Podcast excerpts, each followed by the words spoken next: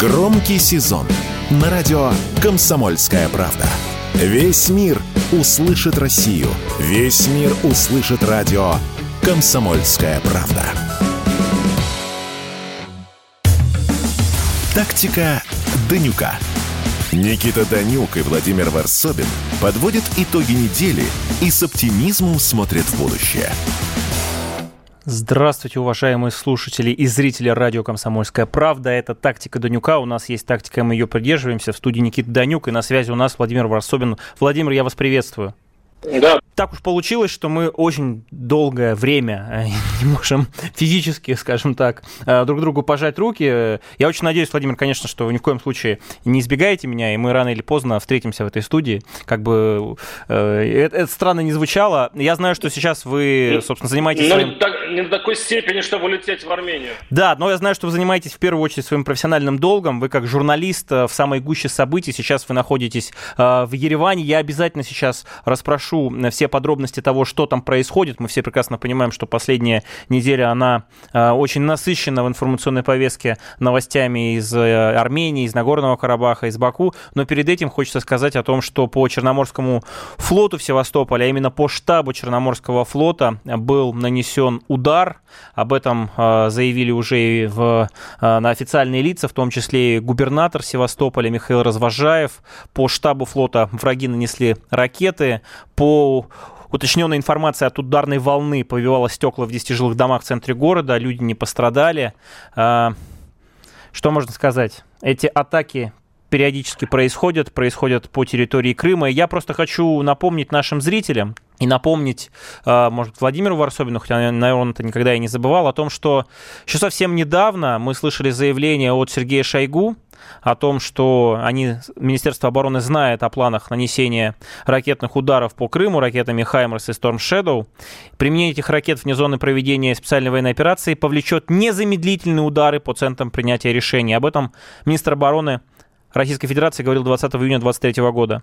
А год назад, 17 июля 2022 года, тоже не последний человек в нашей стране, заместитель председателя Совета Безопасности Дмитрий Медведев сказал буквально следующее.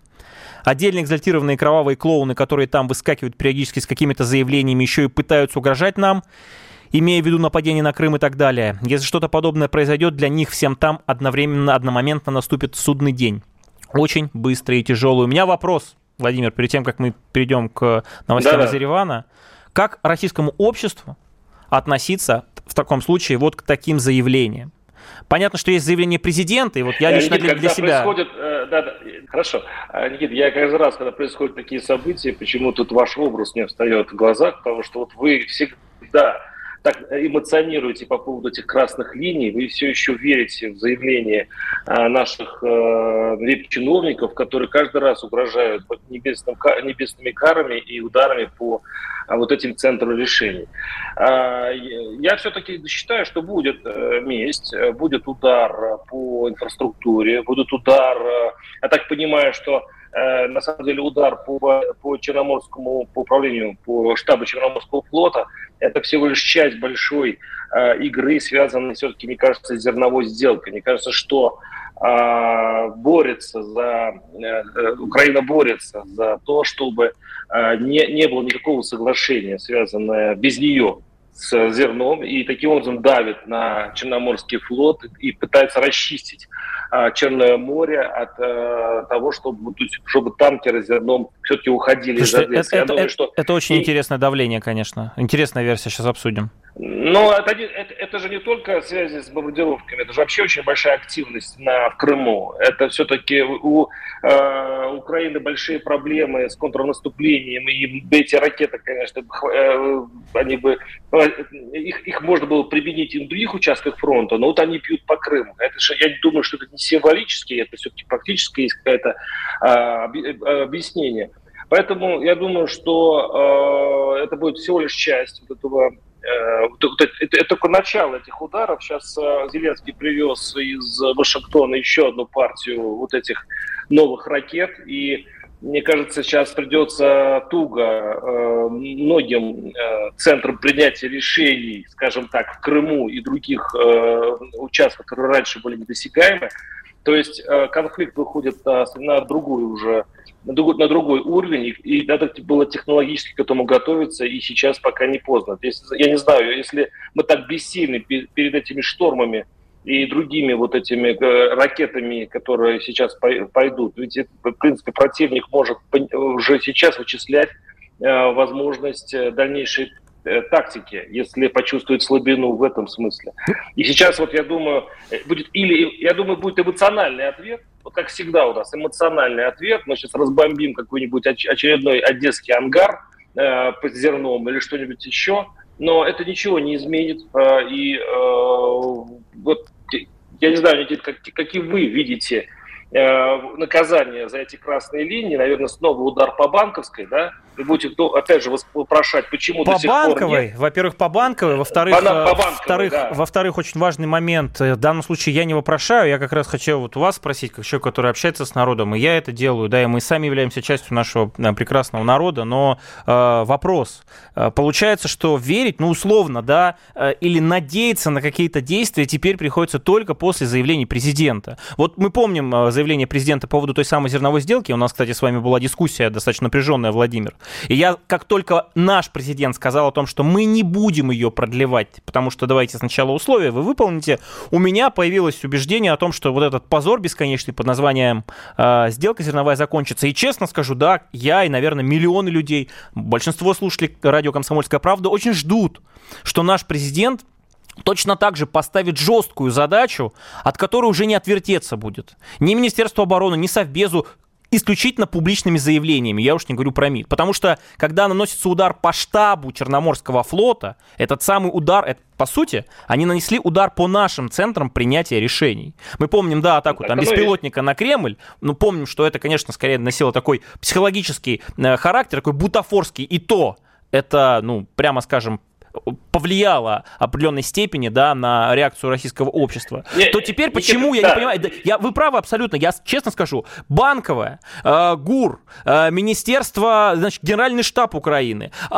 мы знаем, что не обязательно там все генералы находятся в этом центре Киева, все эти истории мы прекрасно знаем, но мы точно так же знаем, что до сих пор мосты через Днепр стоят, через эти мосты проходит та самая западная военная помощь, мы знаем, что энергетическая инфраструктура инфраструктура, которая в прошлом году подвергалась системным атакам, а, в том числе благодаря нашим ракетам, почему-то эти действия остановлены, они не происходят. Ну и в этих условиях, особенно когда мы видим провальное контрнаступление Украины, мы задаемся вопрос, если сейчас инициатива и условно там потенциал на нашей стороне, почему мы опять терпим? Почему мы опять вот, и, исходим, вопрос. исходим вот, из формата «они нас ударили, мы должны сделать что-то в ответ»? Не понимаю. Тему, тему вы очень хорошую затронули а, по поводу того, что у нас, как вы говорите, больше потенциал. А вот давайте вспомним, были ли такие удары а, в, в Севастополе, вообще где-либо в прошлом году. Ну, был там взрыв этого а, грузовика на Крымском мосту. Вот чтобы так прилетало, такого не было. Наоборот, прилетало больше в Киев. А теперь смотрите, как меняется технологическая оснащенность сторон. Теперь долетает уже до таких сокровенных мест, и ПВО с этим иногда не может ничего сделать. Тенденция говорит о том, что технологически, если будем называть противником, да, противник э, развивается. А вопрос, почему мы по банковой не бьем, возможно, стоит даже не в плане политической воли, а в плане технологии. Ну, условно говоря, если вы в прошлом э, радовались в прошлой передаче по поводу того, что мы обратились в Северной Корее, и они нам выделяют уже патроны там и снаряды, ведь это, это радость, конечно, я его понимаю, но ведь это не бывает от хорошей жизни. И когда мы говорим о том, что любая война – это э, соперничество двух экономических, трех, четырех там, или пяти там, и так далее экономических потенциалов, то здесь надо просто понимать, затяжная война она выгодна, мы тянем затяжную войну? Или все-таки э, необходим какой-то блицкрик или какое-то окончание? Вот этот вопрос чисто тактический. В плане, э, вот я тебе читал исследование по поводу того, почему Россия проиграла, по сути, проиграла, да, хотя выигрывала Первую мировую войну.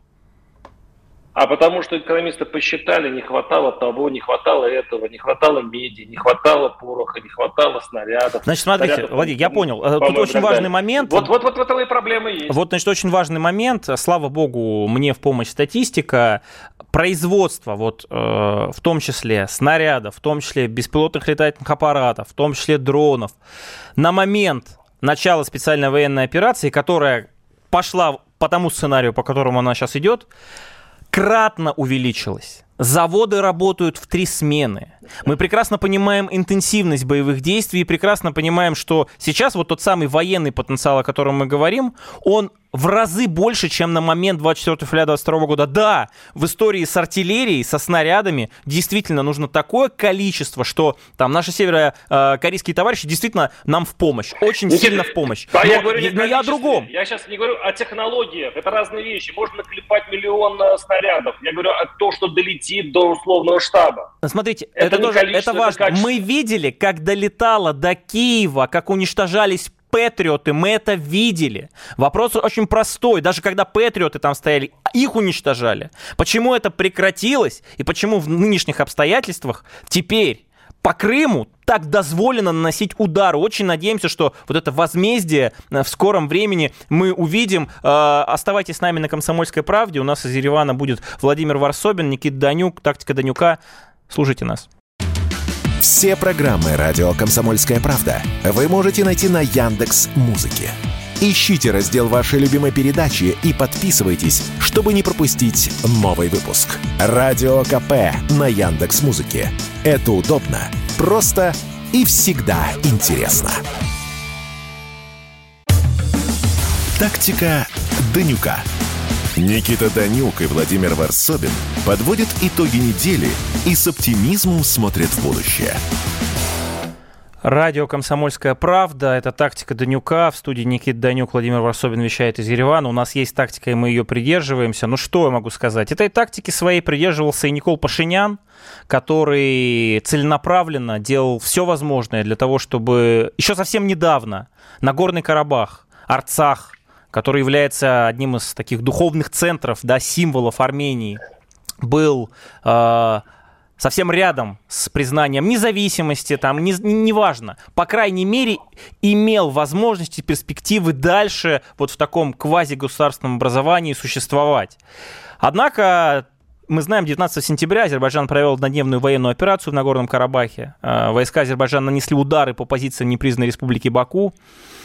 Пашинян сказал о том, что никаких э, военных из Армении там нет, ни в коем случае там защищать как-то военным способом он э, э, жителей Нагорного Карабаха, ну, собственно, армян, он не собирается. При этом мы слышали постоянные заявления о том, что почему там миротворцы русские, почему русские на территории э, Нагорного Карабаха не воюют. Хотя сам Пашинян еще э, в Праге в свое время признал, что Нагорный Карабах это часть Азербайджана. Ну и сейчас мы видим, что достаточно неспокойно в Ереване проходят э, акции протеста, причем разного характера, разнонаправленные. Одни призывают Пашиняна уйти в отставку, называют его откровенно предателем. Достаточно, кстати, жестко с этими протестующими, по крайней мере, по сообщениям информационных агентств. Сейчас узнаем у Владимира, насколько это справедливо э, действуют, э, собственно, полиция и спецназ, которые оттесняют протестующих от здания правительства. Хотя давайте вспомним, как пришел Пашинян к власти. И при этом есть еще периодические акции протеста, всевозможный вандализм в отношении э, российского посольства, э, российских структур на территории Еревана. Владимир, вам как очевидцу событий слово, что там происходит, ваш прогноз, как общество себя чувствует, что говорят про Пашиняна, что слишком, говорят про... Слишком много... Да нет, тут в данном случае вам, вам, вам слово, сами выбирайте, да. на какое интереснее да. отвечать. А, ну, скажем так, на сегодняшний момент Пашиняну опасаться нечего, потому что, э, ну, идет речь об, конечно, да, когда я приехал... Потому что сюда, за ним стоит Вашингтон, наверное, да, видимо, и французы. Ну, если вам нравятся эти сказки. Дело, не, дело все проще. Э, Пашинян э, помогает вот этот шок, который охватил сейчас армян, Э, он парализующий. То есть э, нет, есть часть, конечно, активной и молодежи, но она скорее активисты там оппозиционных политических партий, ну и люди, которые, в общем-то, решили не просто сидеть э, и мучиться от горя, а пойти и попробовать все-таки попротестовать, ну хотя бы выпустить пар, да, обвинив там Пашиняна и прочее. Но общий консенсус в, в Армении – почему такие слабые протесты, почему выходят на площади там, ну, 2-3 тысячи человек. Вот они понимают, что они не могут, э, в общем показать свою силу, они ходят по площадям, пытаются просто парализовать, э, перекрывать движение, и то им это не удается. А потому что э, люди не возлагают всю вину на Пашиняна. Вот это из Москвы не очень понятно, да, почему люди избрали Пашиняна после проигранной войны, почему сейчас его не вышвыривают из кабинета, желательно из окна, да, потому что он еще и Карабах сдал. Он наговорил столько ужасных слов про Арцах, при этом он сидит на месте. Удивительно, правда? Может быть, потому а что вот и большинство говорит, армян что... тогда плевать на Нагорный Карабах. Давайте прямо скажем. Ну да, кто-то возмущается, но в основном сдали Нагорный Карабах в угоду того, что вот у нас есть Никол Пашинян, и слава богу. И никакие... Вы видели какие-то ополчения там? Ну, я я вы, тоже ничего вы не все, видел. Вы, вы все время ищете простые ответы. Э, нет, это, это не так. Э, Арцах – святое место для любого армянина. Вы можете просто найти любого армянина и спросить его, если у вас есть знакомый, позвоните ему. Что такое Арцах? Да это есть, как для есть. сербов Косово. Ну, позвоните, узнайте после эфира. Это, как, это, это, это действительно святое место, но э, они, вся вот эта трагедия прошла перед их глазами. 30 лет они с этим мучились. Но они э, понимали, что, э, в общем-то, они сами слабы, там 3 миллиона ар- Армении всего населения. Конечно, против Турции и Азербайджана они бы не смогли ничего не сделать, если бы им не помогала Россия. Но сейчас геополитика повернулась так, что сейчас в Армении считают, что предали армян все. И французы, и Америка, и Россия, и все кто угодно, все предали несчастных армян, считают армяне. А они, в общем, что может сделать маленький Пашинян? Он метается между Москвой и Брюсселью, считают армяне. Я вам говорю сейчас вот такой. Ну, вот то, что я говорю, это примерно в Армении, так думают, процентов 60-70, это как минимум. Причем эту статистику мне выдали пророссийские политики, которым вот эта история совсем уже не по духу. Да? То есть они, они, они жалеют о том, что так переформатировалась, переформатировалась страна. И поэтому Пашинян спокойно говорит, что он никуда не уйдет. И единственное, что его может пошатнуть, это если... Сейчас, сейчас творится ужас, конечно, в Карабахе. Я был вчера на границе с Карабахом, думая, ну, у меня не было просто информации, только прилетел, что вот это Лачинский, этот коридор открыт для хотя бы для выхода, а он запечатан. Люди там находятся в заложниках. То есть э, сейчас Алиев сегодня выдвинул ультиматум сложить оружие в течение трех дней, а это значит, вот в эти три дня что-то произойдет. Понедельник, во вторник, в следующей неделе будет ужасный, я считаю. Почему? Потому что или там будет э, война, если они не, не будет никакого, э, если они будут сопротивляться ультиматуму. Или оттуда все-таки побегут беженцы, они пойдут на условия Азербайджана, и, и Азербайджан откроет коридор. И вот тогда для Пашиняна, если это сейчас студенты у него под окнами кричат, эти голубоглазые, э, белокурые, это ладно, он с ними справится. А вот если туда придут беженцы из Карабаха, которые только что потеряли свою родину. И как вот они отнесутся к, к тому, что сделал премьер-министр Армении. Вот это большой вопрос. Вот это мне сейчас больше всего интересно. Владимир, разрешите вот э, от, э, что называется, э, места событий спросить, ни в коем случае я сейчас не говорю про какую-то конспирологию, есть мнение достаточно уважаемых экспертов следующее, что, во-первых, Пашинян знал о готовящемся ударе, об этом, кстати, заявил Алиев, да, недавно. И что, в принципе, изначальная цель правления Пашиняна заключается в очень простых вещах.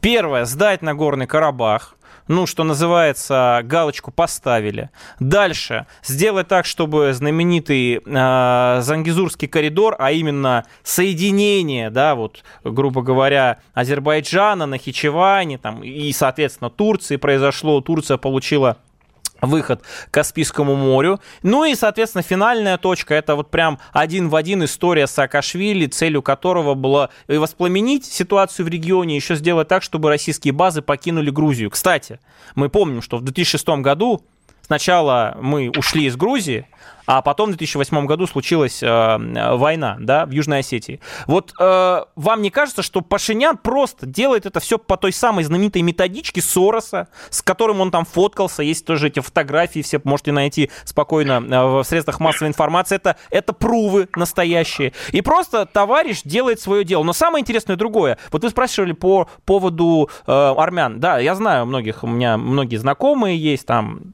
тот товарищ, с кем-то я в близких отношениях, с кем-то нет. Многие, кстати, являются такими общественными деятелями.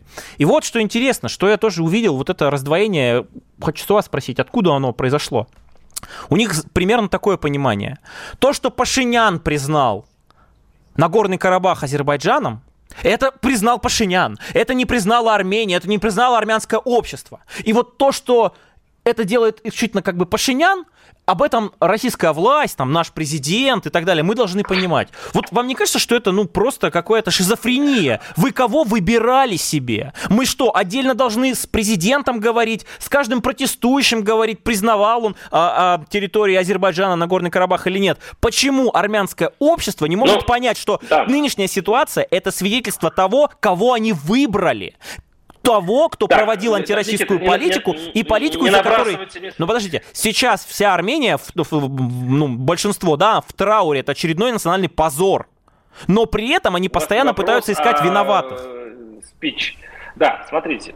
Вот у меня первое э, наблюдение э, насчет э, того, что, э, что хочет армянское общество. У меня сложилось такое ощущение, я, не, я часто бываю в Армении, что вот за этими лозунгами, что Арцах, там, не отдадим и так далее, уже десятилетиями скрывается большая армянская усталость от, от Нагорного Карабаха. Вот, я, наверное, слава такой... богу, вот правильно я, что, что я, сказали. Я, может, я, правильно, может, что сказали. Я, я, может быть, говорю какой-то ересь с точки зрения Армении. Я могу ошибаться, но у меня такое впечатление, то что какой-то вот чемодан без ручки, ну, святой, то есть вот нельзя отказаться, но нести тяжело. Ну и воевать за него не хочется, ну, справедливо, да. Теперь, теперь второе. Ага. По поводу воевать не хочется. Здесь, кроме всего прочего, э, мы все, мы все вступили в такую жизнь, где никто никому не верит. Это не только в Армении. Все, все подозревают, что все кого-то сливают, что все кого-то за спиной договариваются. В таких, в таких случаях воевать очень тяжело. И третье. Растет поколение, которое воевать, конечно, категорически не хочет. Все-таки, что вы ни говорили, а у нас э, молодежь, она все-таки глобалистская. То есть за землю грызаться, за землю умирать она точно не хочет. И, и, и, и а, ну, я это расскажу об этом после перерыва, потому что есть еще очень интересная мысль. Тут еще такое маленькое дополнение по поводу вот как раз той самой молодежи, потому что значительная часть там армянской молодежи, которая живет в Москве, она как бы тоже упрекает условно, да, Москву, почему не было никакой реакции, сидя вот как раз там в комфортных кафе и так далее. Это тоже отдельный такой интересный феномен, обязательно обсудим это в следующей части. Владимир Варсобин, Никита Данюк, Комсомольская правда, тактика Данюка, оставайтесь с нами мы сделали совершенно новую версию мобильного приложения «Радио Комсомольская правда». Современный интерфейс и обширный набор полезных функций. Возможность слушать нас в дороге, как на iOS, так и на Android. В режиме онлайн и подкасты. «Комсомольская правда». Всегда рядом. Тактика Данюка. Никита Данюк и Владимир Варсобин подводят итоги недели и с оптимизмом смотрят в будущее. Радио «Комсомольская правда», тактика Данюка. У нас есть тактика, и мы ее придерживаемся вместе с Владимиром Варсобиным. Я в студии «Комсомольской правды», Владимир в Ереване. Все-таки удивительно, удивительно, насколько Владимир, ну, Владимир в меньшей степени, но вот те самые э, мои знакомые из Армении, там, общественность и в Армении, и армянская диаспора, в том числе и там в Америке, и у нас в России, давайте прямо скажем, как значительная часть, не вся, но значительная часть вот все найдут причины, почему там Россия поступает неправильно, почему она предала и так далее, но целенаправленно избегают историю с Пашиняном, который просто является главным виновником, главной причиной вот этих трагедий, которые повторяются, что, заметьте, уже не первый раз. Простите, а история про э, геноцид армян Османской империи, она вписывается в визит Пашиняна в Турцию на коронацию султана, условно, да, Эрдогана. Мне вот это интересно. То есть вот эти вещи, которые, ну, прямо скажем, обычный обыватель знал про Армению, ну, обычный самый, да, это геноцид армян, безусловно, это Нагорный Карабах, вот многие вещи, они вот прямо сейчас на наших глазах усилиями Пашиняна, которого арми, ар, армяне выбрали, они просто рушатся. И как бы пенять на ну, всех, но, э, да, но, но забывать о том, что подождите, в, своем, в своих глазах подождите. не просто там соринки, а бревна огромные, это, конечно, просто блестяще. Никита, у вас, у вас, ну да, у вас просто тезисы идут, они, ну, вы их просто не объясняете, почему так Парируйте, говорите. парируйте мне тезис, почему да, Пашинян вы, поехал вы, вы, на коронацию Эрдогана, почему Пашинян заявил, что Нагорный Карабах это часть э, Азербайджана. Скажите мне, почему жена Пашиняна Каждый... поехала в Киев? Уехала в Киев. Да. Значит, в каждой истории есть своя предыстория. Я не буду сейчас заполнять э, деталями вот этот, вот этот действительно эфир. Я просто скажу, что есть вот такая формула, в которой придерживается и Кремль, и вы, и, и, и в пропагандистских э, вот, телевизорах все это есть, да. И, и в этом есть, кстати, часть правды. То, в чем она состоит. Что Пашинян, сама фигура Пашиняна э, стала э, трагической. Почему? Потому что Пашинян э, повел Армению на Запад. А поэтому, когда, если бы он этого не сделал, то никогда бы Турция и Азербайджан не покусились бы на Армению, потому что в этом случае э, над Арменией был бы защита России. То есть Пашинян повел Армению на Запад, таким образом он оказался без защиты от Москвы. Это не проговаривается, конечно, Москву, не артикулируется, но это подразумевается. И это значит, он и те, кто его выбрал, сами виноваты, что променяли э, дружбу, вековую дружбу э, с Москвой, с Россией на Запад. А теперь, дескать, и страдайте, коль вы так решили. По сути, вот я сейчас вам сформулировал вот эту э, обычную формулу, по которой сейчас все костерят Пашинян. Но на самом деле все, конечно же, не так. Я объясню почему. Не совсем, но очень много неправды в этом. Я просто не очень понимаю, а, что бы сделала Москва в этих обстоятельствах. А, с Азербайджаном еще, э, еще до Пашиняна Москва очень увлеченно продавала оружие Азербайджану. Это известно всем, это особенно хорошо известно в Армении. Известно, что Азербайджан и Москва имели, имеют, и еще больше развивают экономические отношения и вообще очень сильно дружат на элитном уровне. И в этом случае Пашинян оказался великолепным подарком для всех. И даже Алиев, в общем, признается в том, что для него это очень удобная фигура. И для турков, и для Москвы. Потому что на него можно, в общем-то, повесить всех собак. И, э, в общем-то, вот вы спросили в прошлой передаче, хотел ли, имел ли в Пашинян в голове план вот, соорудить то, что получилось? Конечно. Я не знаю, был ли у него, был ли у него план конкретный, но вот к чему в итоге приведет это все, я вам скажу. Это даже, я скажу, что это не то, что мои рассуждения, это вот э, люди, которые очень хорошо относятся к России, иди пару-тройку уцелевших пророссийских политиков мне рассказать. Они, я не поверил, мы даже с ним поспорили на бутылку коньяка, что через год, через полтора, когда я приеду снова в Армению, здесь, возможно, уже не будет базы России в Гюмри, и, а, и Армения будет кандидатом вступления в НАТО. Что вот этот коридор, который пойдет на, э, на Хичевань, будет тоже, тоже будет уже практически организован, по крайней мере, будут вестись уже активные переговоры. Благо, что железную дорогу Азербайджан уже тянет, и только сопротивление Тегерана и Ирана как бы вот эту сделку еще откладывает на потом.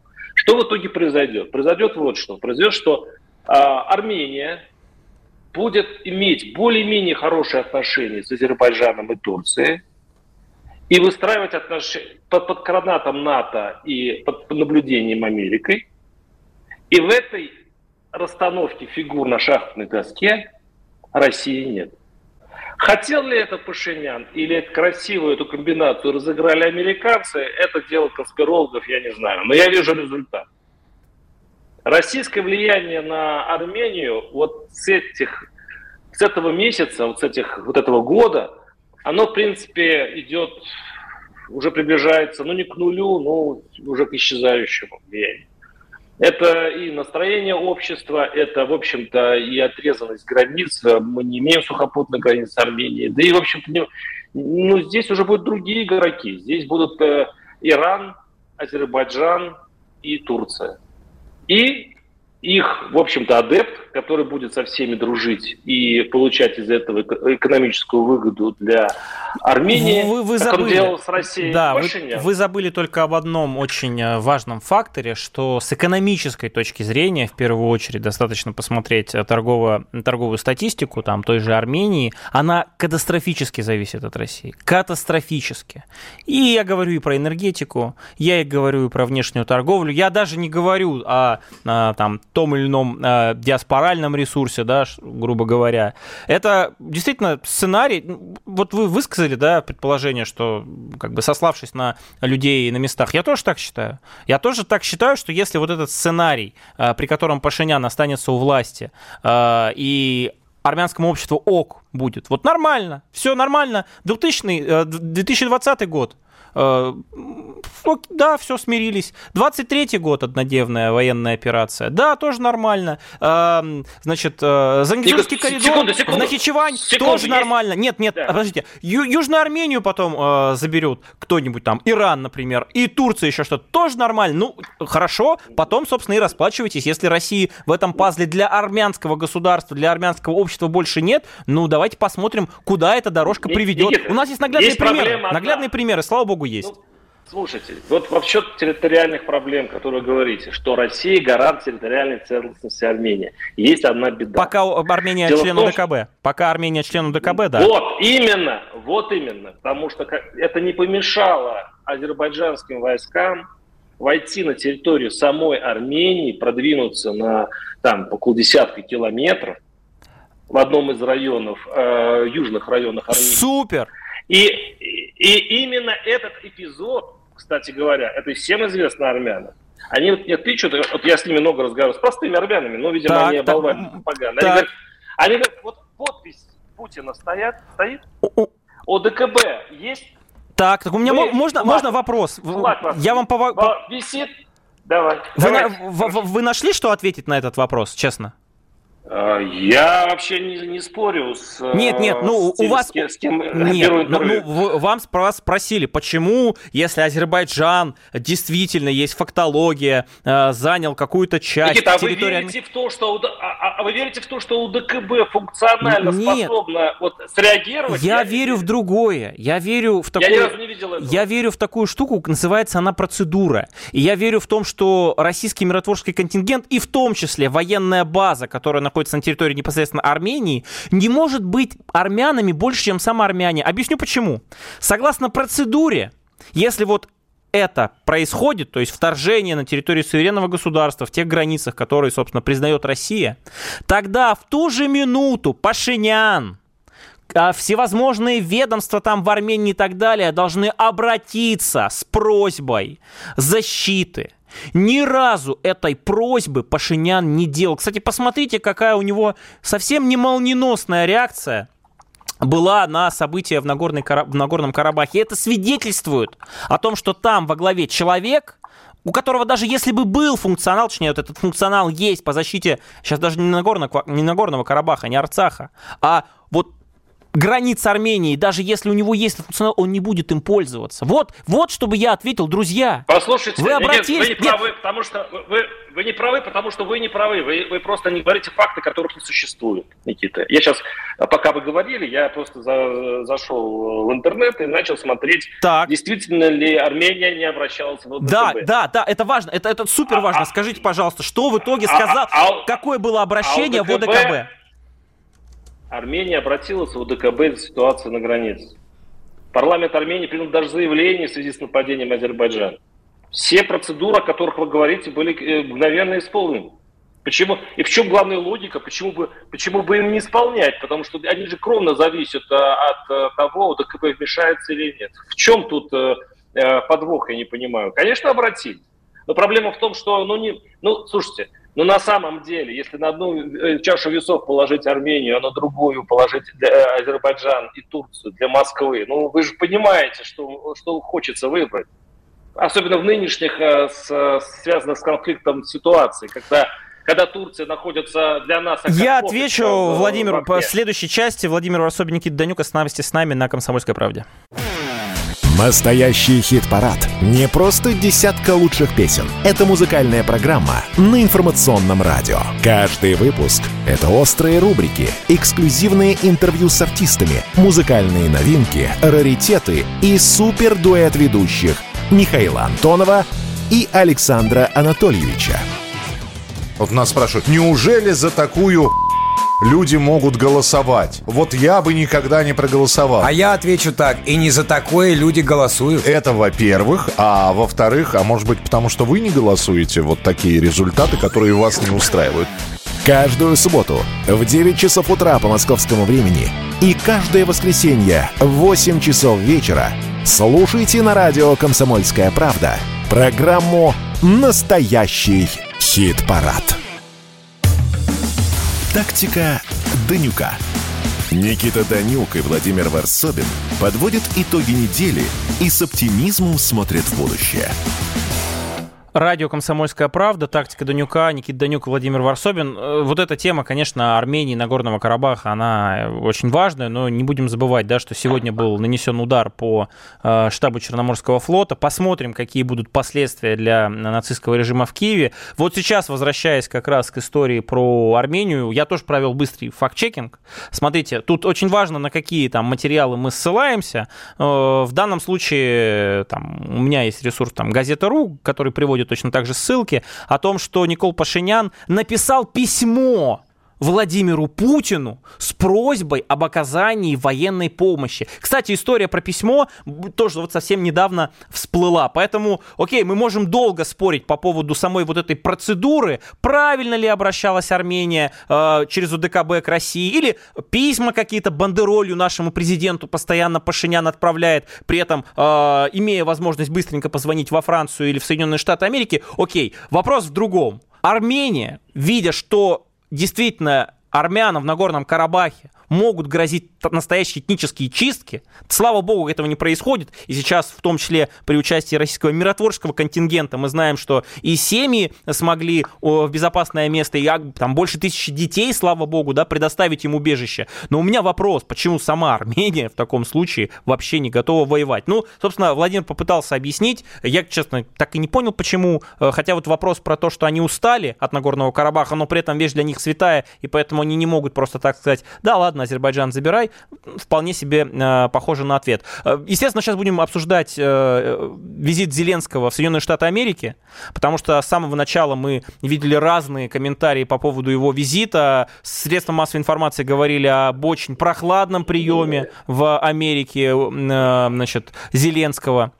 А, говорили о том, что вряд ли получится какую-то значительную помощь а, выбить, а, как в прошлом году не получилось выступить перед Конгрессом. В общем, множество разных было информационных поводов, но вот сейчас самый последний говорит о том, что Байден все-таки анонсирует новую военную помощь и действительно передаст в каком-то небольшом количестве дальнобойные ракеты атакам. При этом мы да, видим... Да, нет, секунду, секунду, секунду, подождите. Давайте все-таки я специально остановлю вас, чтобы вы, вы не поняли, да, почему. Я буквально на маленькую цитату скажу.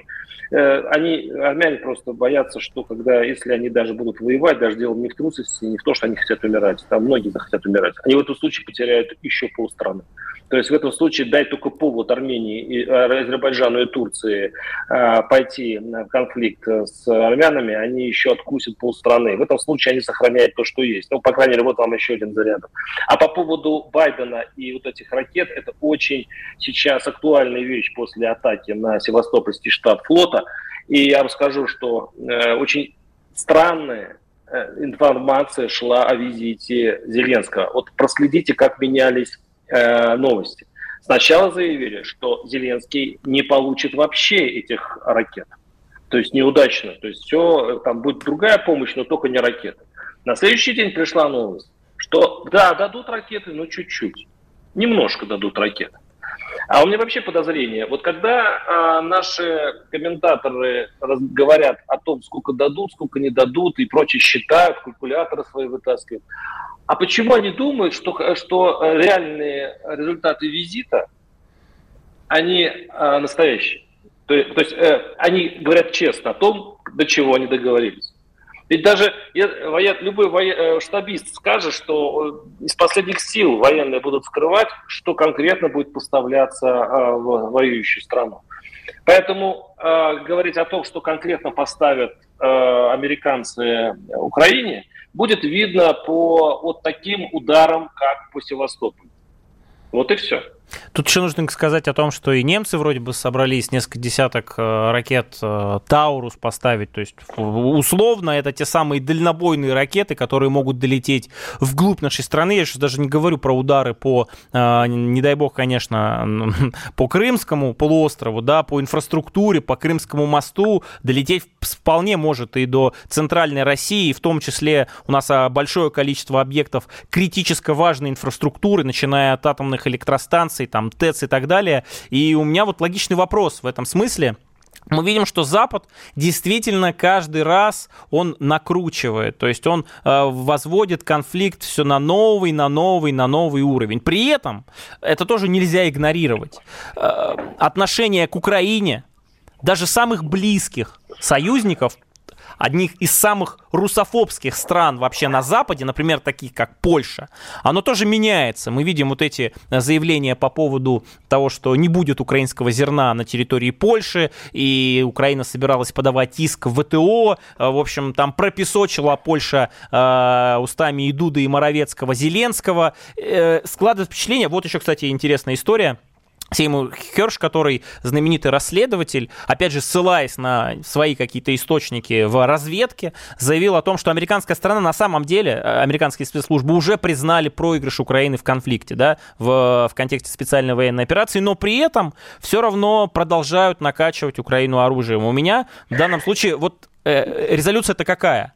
Да, рано или поздно и украинский нацистский режим закончится, и линия фронта будет двигаться, но до тех пор, пока Запад хоть как-то имеет возможность поставлять свою там э, свои э, вот эти средства поражения хоть на какую-то пять еще пока украинской земли, он будет это делать. Ну вот, пожалуйста, вот сценарий. Нет, а да, это есть, есть, такой, есть такое еще мысль, что здесь же почему удар-то случился по, по этому штабу? Почему вот именно сейчас?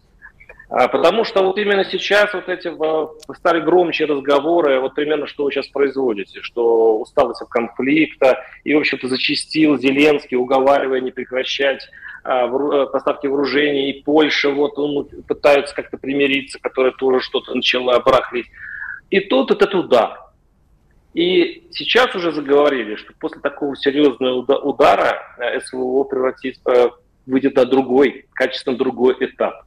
Потому что, во-первых, украинцы добились того, что ни о каких переговорах сейчас и разговоров быть не может, уже все, снова стороны отброшены э, на свои первоначальные позиции, и Запад уже ничего не поделать, ему придется снова финансировать после этого – а России придется как-то на это отвечать. То есть виток напряженности идет дальше. И как не грустно, этого добивается украинская сторона. Только вот... То есть если, Россия, если российская сторона готова к переговорам, я, это, это уже все сказали, от Лаврова до Путина, они готовы так к а на каких условиях? они готовы решать. На каких условиях? А сейчас не, мы, сейчас, мы сейчас не говорим об условиях, да как мы же говорим нет? вообще о готовности.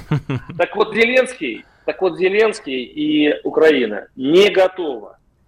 Это говорит еще, кроме э, об их идеологии и значит, упертости, но это говорит о том, что они все-таки не собираются, как вы говорите, э, значит, прекращать этот конфликт и имеют какие-то расчеты, по которым они могут выиграть.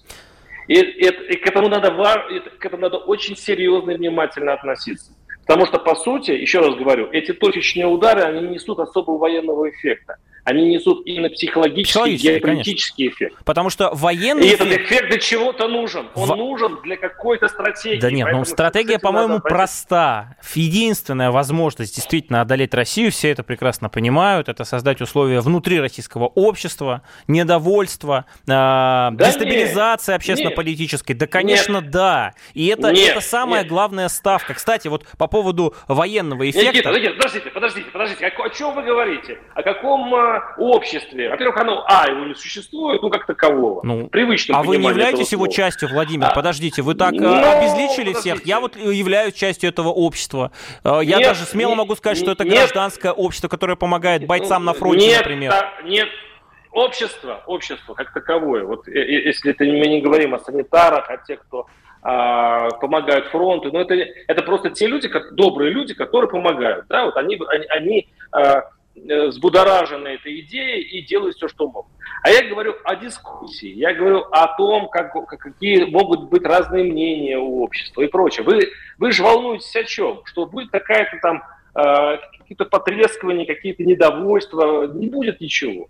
Россия переходила и через пенсионные реформы, она проходила через такую, такой ад, и все время сохраняла э, унылое, тихое спокойствие, и никакая ракеты, в, попадающие в, в любые базы, это дело У вас очень короткая историческая нас... память, Владимир. Знаете, буквально силовые, 105 наши лет назад. силовые органы, угу. извините, извините, наши силовые органы, правоохранительные органы и особенно законодатели сделали все возможное, что даже то, что вы сейчас собираетесь сказать, по поводу каких-то теоретических э, возможностей, иллюзий, были просто уничтожены. Невозможно ничего. Поэтому, конечно, не про внутреннее общественное мнение идет речь, а идет речь о том, чтобы просто затащить Россию глубоко вот в этот конфликт, чтобы там это было 4 года, 5 лет, до изнеможения, для, для, для того, чтобы мы, по большому счету, ну, это, по сути, что думает Зеленский? Ну, я За понял, Владимир, у нас просто очень мало России. времени осталось, Все. то есть затянуть конфликт максимально, потому что это выгодно, и таким образом можно положить, положить Россию на лопатки. Удивительным образом. Да. Все так говорят о том, что как раз Украина на последнем издыхании,